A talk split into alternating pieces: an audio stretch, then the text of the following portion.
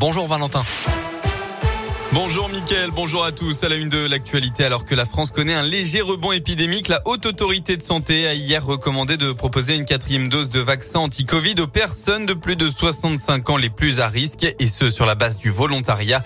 On rappelle que le gouvernement ne l'a ouvert qu'aux plus de 80 ans à risque. On part dans l'un. Hier matin, dans la matinée, un enfant originaire de Martigny a dû quitter l'école pour cause de maux de tête. Il s'avérait que sa famille présentait des symptômes similaires. Les deux parents et les quatre enfants, finalement, tous étaient pris en charge par des pompiers pour une intoxication au monoxyde de carbone. On rappelle que ce gaz est inodore et incolore et peut être mortel si l'intoxication n'est pas, pas décelée. Dans la Haute-Loire, un possible mauvais canular mardi dernier au Puy-en-Velay. En fin d'après-midi, un sac plastique qui flottait à la surface de l'eau a été remonté par un pêcheur. À l'intérieur, un crâne humain. Un important dispositif de pompiers et de policiers ont ensuite été déployés sur les lieux. Rapidement, les forces de l'ordre se sont très vite rendu compte qu'il s'agissait en réalité d'un crâne en plastique. Et puis dans l'Isère, un petit garçon de 3 ans est décédé. Ça s'est passé mercredi en fin de journée à Quête en Beaumont. L'enfant a percuté, euh, été percuté par un 4x4 dans un chemin privé selon le Dauphiné libéré. Il s'agissait d'un ouvrier qui sortait d'un chantier, euh, d'un chantier. En reculant, il n'a pas vu la victime. Malgré les soins rapidement prodigués par les secours, le petit garçon est décédé. Le conducteur a été transporté à l'hôpital en état de choc.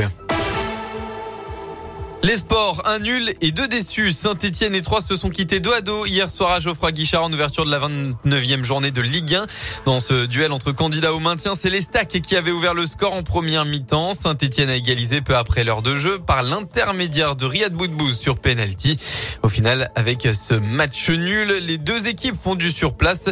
La SSE reste barragiste et 3 15e, même si le milieu des Verts, Madi Camara ne veut pas parler d'un coup d'arrêt. Un coup d'arrêt, je pense pas. Bien sûr, on aurait prendre trois points à domicile, c'était notre objectif. On est un peu déçu. Maintenant, on fait un nul, on va se contenter de ça. Trois a fait un bon match. Je pense qu'on n'a pas démérité. On a eu quand même quelques occasions qu'on aurait pu mettre au fond. On a essayé de pousser avec notre public qui nous a encouragé jusqu'à la fin, comme d'habitude. On les remercie d'ailleurs. Bien sûr qu'on garde la foi. Il y a toute une ville derrière nous.